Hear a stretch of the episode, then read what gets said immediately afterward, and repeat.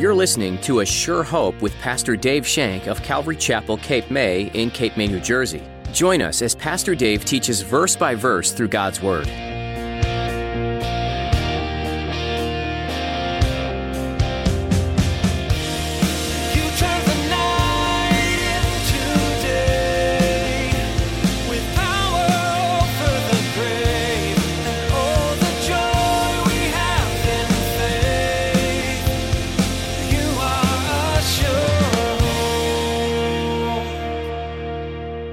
Praising God for who He is. We praise Him for who He is, not what He can do. We praise Him because He's a loving, wonderful Father who thought so much of us that He would send His Son to die for us, who loved us so much that He would send His Son to be crucified, to be bleeding, to be beaten, and to be buried and dead. He loved us so much that He would raise His Son from the dead. He would raise His Son from the dead and have Him sit on the right hand of, his, of Himself, God the Father. Why? We now have life. No matter how good life is going, we all have moments of despair. We all face times where we feel like we're trapped and there's seemingly no way out of the hole that we've gotten ourselves into. Today, Pastor Dave explains that if you want to move on from your past mistakes, give your life to Jesus. He will always come through. Now, here's Pastor Dave in the book of John, chapter 13, as he continues his message The Characteristics of the New Church.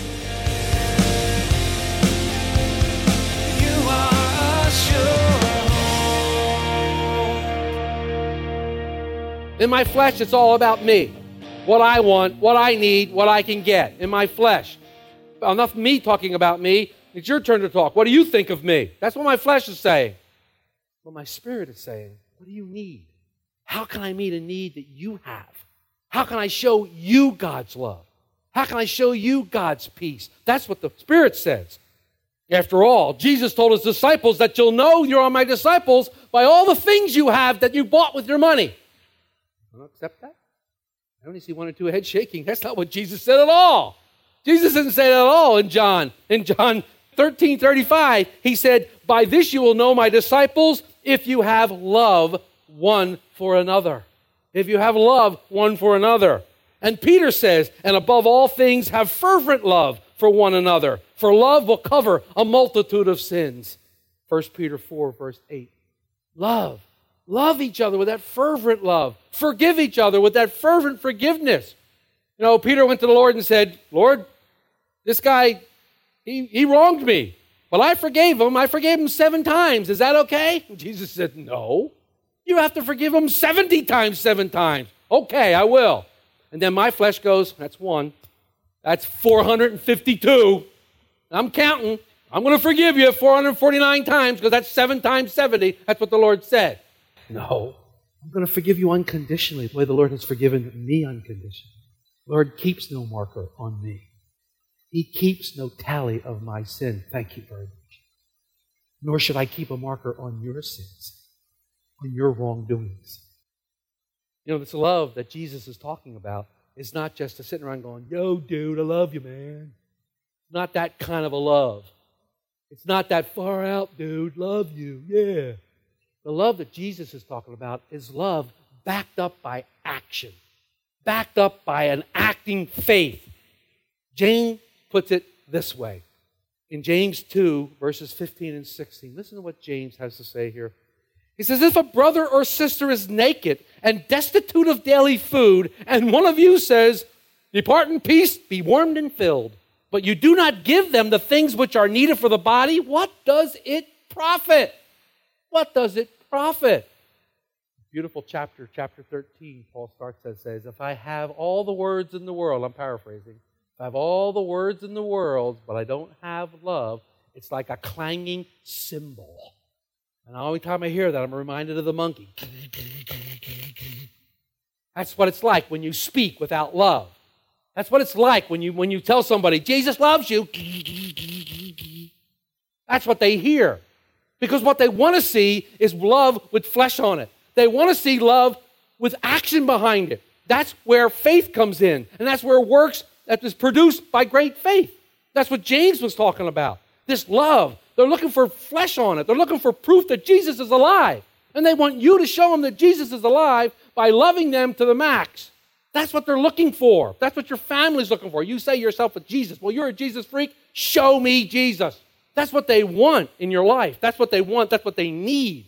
And only that will bring them to the kingdom. They want to know if this God you serve is real. And that's what they're looking for. Koinonia, this true fellowship, this true koinonia, costs something. And why shouldn't it? It cost Jesus everything that we might have it. Cost him his life. The early church knew the cost of fellowship. True fellowship comes through giving. True koinonia fellowship costs something. The early church knew this. The early church demonstrated this. They demonstrated that. They showed people their faith. So if you look at the characteristics that we talked about so far, we talked about the new church had fear, the new church had unity, the new church had love for one another, and the new church was others centered. The last characteristic we find in these verses today is worship. Worship.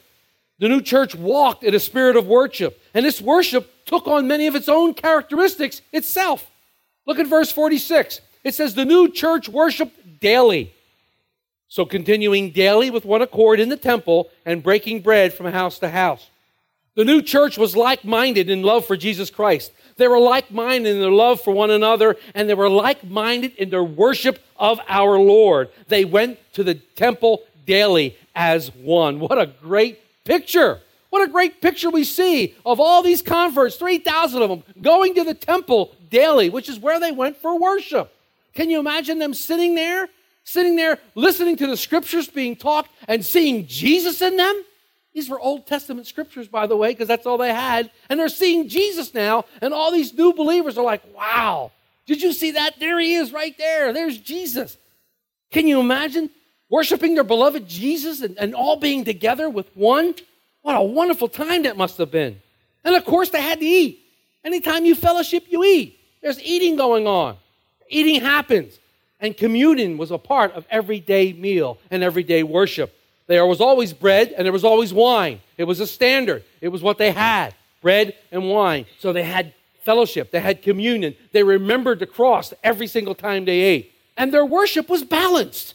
It was a balanced fellowship, it was a balanced worship. They went into temple, which is very formal, and they went house to house.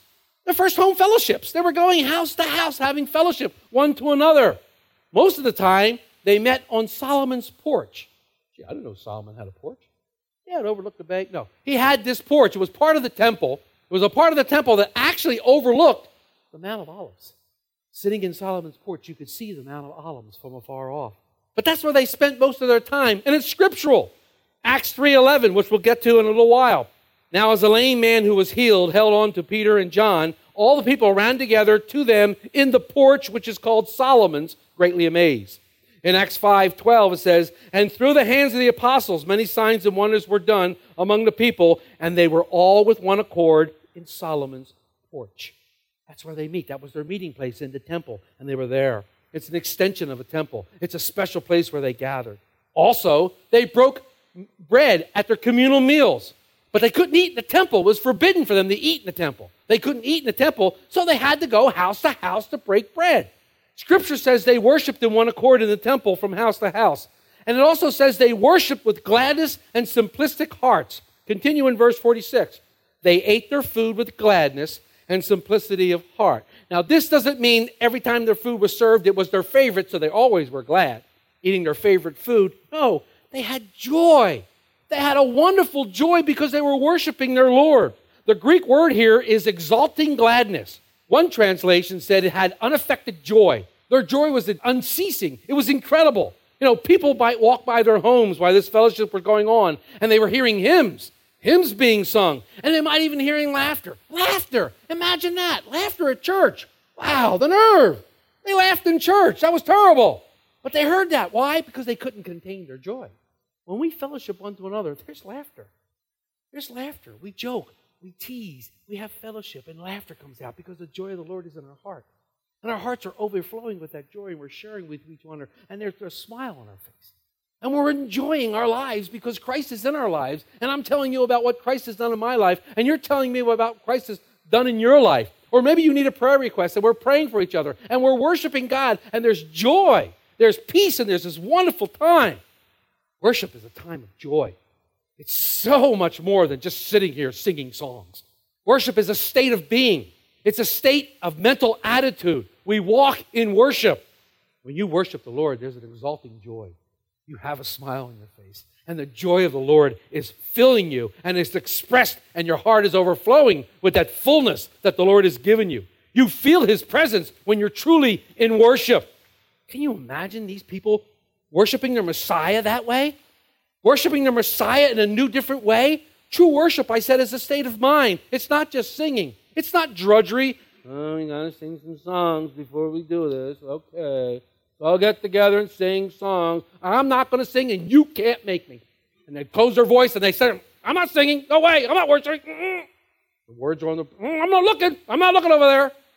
No, worship is enjoying the Lord. Worship is sitting before the Lord and going, wow, wow. Why? Because Jesus said worship is in spirit and in truth. We need to be in the spirit when we worship. Listen to what he says in John 4 23 and 24. But the hour is coming and now is when true worshipers will worship the Father in spirit and truth. For the Father is seeking such to worship him. God is spirit, and those who worship him must worship him in spirit and in truth. There needs to be joy in our hearts as he, His presence is felt. The Lord inhabits the praises of His people. The Lord inhabits the people who are praising Him. The Bible says, wherever two or three are gathered, He appears in their midst. One, two, three. He's here. Wherever two or three are gathered, He appears. The psalmist, the psalmist put it beautifully in Psalm 16, verse 11. You will show me the path of life. In your presence is fullness of joy. At your right hand are pleasures evermore. That's worship. The new church worshiped with gladness and simplicity of heart. They had this singleness of mind because that's what this simplicity means. It means one mind, one focus. There is only one object of our worship the Lord Jesus Christ. He's the only object of our worship. He is to be the only object of our worship. And when we're on stage worshiping Him, when the worship team is sending out messages and we're putting songs on the board, you will notice that He is the sole one that we worship. He's the one that we're lifting up. He is the object of our worship. Problem happens when you have a divided heart. When you have a divided mind and you don't, your focus is not on Christ. Your focus is on the problems that you have during that day. Your focus is on a problem that may be in the mailbox that night. Your focus is not on Christ. I guarantee if you get your focus on Jesus Christ, you will have peace even though the problem is there. You will have joy even though the problem is there. And you will know that a loving, wonderful Savior will help you and be with you even though the problem is still there. And a loving, wonderful Savior might even take the problem away. Doesn't always take the problem away. Sometimes He wants you to go through that, but He wants you to exhibit that joy and that peace. He wants you to be in a state of worship. That's what the new church was doing. The new church had a single purpose in worship was to glorify their beloved Savior, to see Him high and lifted up. Which brings us to the next characteristic of worship. Look at verse 47 praising God. They were praising God. This is true worship. Praising God. We said it today. Hallelujah. That's praise the Lord. Hallelujah means praise the Lord. Some of you are thinking, I'm never going to say it again. What do you mean it means praise? It means praise the Lord. Hallelujah. We were saying that today. We were praising God. We were praising God for who He is. We praise Him for who He is, not what He can do. We praise Him because He's a loving, wonderful Father who thought so much of us that He would send His Son to die for us, who loved us so much that He would send His Son to be crucified, to be bleeding, to be beaten, and to be buried and dead. But He loved us so much that He would raise His Son from the dead. He would raise His Son from the dead and have Him sit on the right hand of, his, of Himself, God the Father. Why? So that we now have life. We now have life everlasting, and that's true worship. When you're walking in that type of thing, you are in full worship. You want to stand, actually, you want to kneel, actually, you want to get on your face, completely prostrate before the Lord and praise Him for the wonderful works He did. That's worship. They worshiped with gladness and joy in their hearts. New church did it this way, they knew it. Imagine scope of this worship? These devout Jews for so long, all of a sudden seeing the real Messiah, seeing the true Messiah in such a different way. They've always been hoping that he would come. They were always hoping that he would be there. And now they've met him? They've met the Messiah? Man, that's worship. That's worship. When you're walking in a state of worship, It's easy to have the submissive mind that we talked about. Walking in a state of worship, having the submissive mind, esteeming others more than yourselves. Look at verse 47 again. You have favor with all people. You find favor with all people. You don't have any arguments because you're taking the lower road. There aren't any arguments. Ever want to have an argument with somebody and all of a sudden you start taking the lower road and they go, "Haba, haba." they don't know what to say. Yeah, you're right. I'm sorry. What? Wait a minute. When you don't fight back, well, this is one thing that got, this is the one thing that got me to come to the Lord. Beatrice stopped fighting with me. She stopped fighting with me when she accepted the Lord. She stopped arguing with me, and I'm like, she would say, "You're right." Talk about defusing an argument. She would stop fighting. That didn't come naturally. Those kind of things don't happen naturally. There's only one reason those things happen. It's because of the Lord Jesus Christ, because of the Holy Spirit. That's why those things happen. When you're walking, you have favor with people. Let me try to set this whole scene for you. These new believers, this new church now is full of the Holy Spirit. They're being led by the Holy Spirit. They're giving the Holy Spirit full reign over their lives. They spent time in the apostles' doctrine, which is God's word. They studied God's word. They devoured it. They learned it. They lived it. This new church spent time in fellowship, true koinonia fellowship. They realized the cost of this fellowship and they gave of their lives. They gave of their hearts. Out of the abundance, I give to you. That's what the 12 Baskets ministry is all about. Out of the abundance, I want to give. I want to give because God has given us so much. God has given us so much. And then they prayed together. They prayed together earnestly. They prayed earnestly. They intercessed for each other. They prayed for God's will to be done in their lives. And He did this for them. They communed together. They broke bread together. They shared the Lord's Supper together. And they did this all with like minds. Like minds, same focus, same purpose of heart. And as a result, look at the characteristics that they had. There was reverent fear of the Lord. There was unity. They had love for another. They demonstrated that love because they were other centered. They worshiped. And when they worshiped, they worshiped in the temple, they worshiped in their homes. They went to house to house. They worshiped with gladness, with a simplicity of heart. They praised God and they found favor with all people. What is the natural outcome of this? What is the natural outcome of these characteristics? Evangelism. Evangelism. As the Spirit reigns, believers relate to God's Word. As the Spirit reigns, believers relate to each other in fellowship. As the Spirit reigns, believers relate to God in worship. And finally, as the Spirit reigns, believers relate to the world in evangelism. Because you want everybody to have what you have. You can't contain it any longer. I've got to give it away. You, I mean, remember Andrew? You don't hear much about Andrew, but Andrew was always bringing people to the Lord. Andrew went over and grabbed his brother. His brother happened to be Simon Peter. You probably heard of him. He grabbed, grabbed this guy and said, You got to see this guy. I think he's the Messiah. That's what evangelism does. That's what your heart does when you're soaring. You want to tell somebody, You got to see this Jesus. You got to meet this guy. He will change your life forever. Man, you come to somebody that way, they're going to go, Whoa. In verse 47, at the end of verse 47, we read, And the Lord added to the church daily those who are being saved. Evangelism becomes the last characteristic of the new church. Evangelism is a natural outpouring of the Holy Spirit when the church has a sense of sinfulness. When you have a realization of God in your life, its presence, and you continually feel a sense of awe at His majesty. It's a natural outpouring. Evangelism is a natural outpouring when the church is in one accord in worship, when the church is experiencing genuine joy, when believers are relating to the world with a submissive mind. Evangelism naturally follows. Here again, we see the sovereignty of God and the responsibility of man that we've been talking about. It's almost like you do your part, God will do his part. The disciples, the believers, 3,000 of them were doing the things that the God had set out for them. They were having all these characteristics, they were doing what they could, and God did his part. The Lord added to the church daily. The Lord added to the church those that would be saved.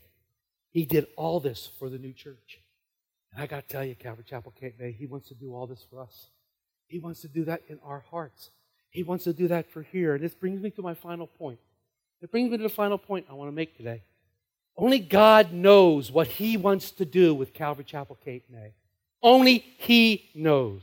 But I got to tell you, whatever He wants to do, I want it. And we all love small churches. Because everybody likes to be a place where everybody knows your name. We love small places. We love those things. And it's great. And I'm, you know, I'm with you. I'm with you on that. But I can't hinder God. I can't stand back and stand at the door and say, No, Lord, you can't do this. You know, if the Lord wants us to grow, then we should want that too. If the Lord wants us to stay like this, then that's what we should want too. Whatever He wants is what we should want in our lives. This is the kind of church that I want to be. This kind of church that the new church was. I want to be that kind of church. Remember what Jesus said in Acts 1, verse 8 You shall be my witnesses in Jerusalem, in Judea, in Samaria, and at the end of the earth. We can't limit the Lord.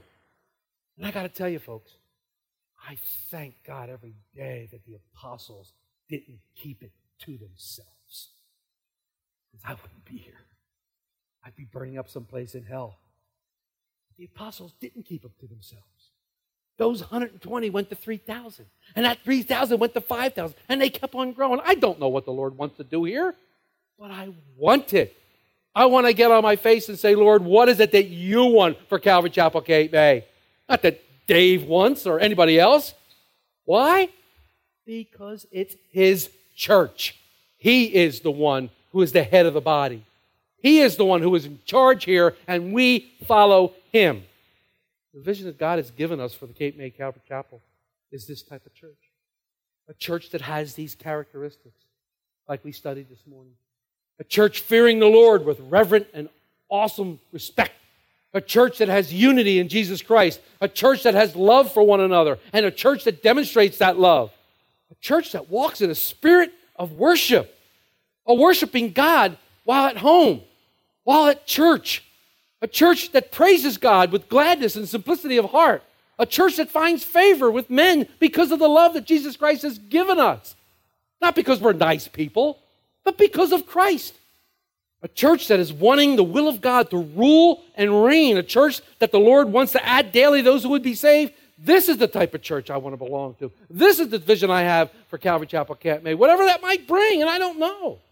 But I want it. Because it says here in His Word that they had it. That's what I want. That's what I want. The conference just renewed my spirit. It renewed my vision. It renewed everything that the Lord had shown me before and has made it so clear. We're not going to hold back from the Lord.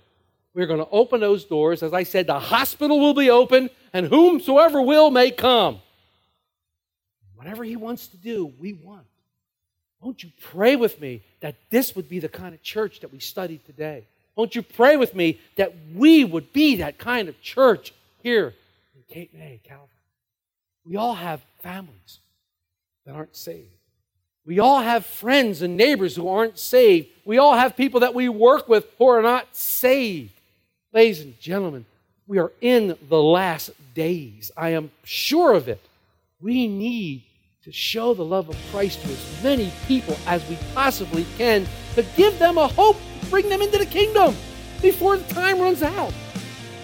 You've, you've heard it said before, but you may be the only Jesus that somebody ever sees. You are a sure hope. You've been listening to A Sure Hope with Pastor Dave.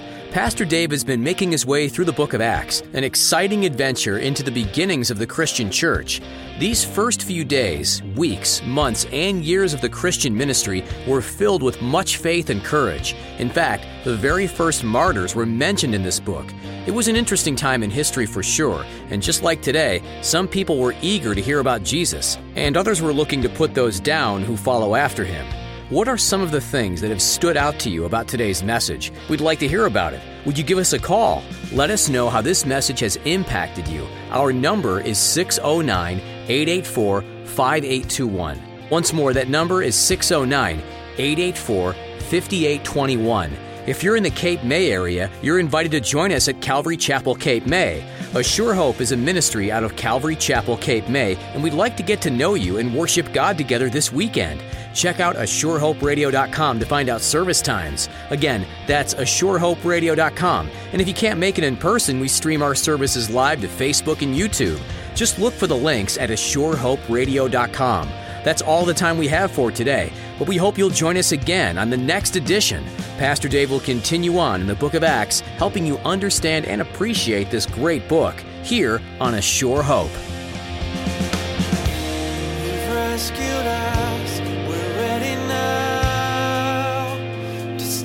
up on us.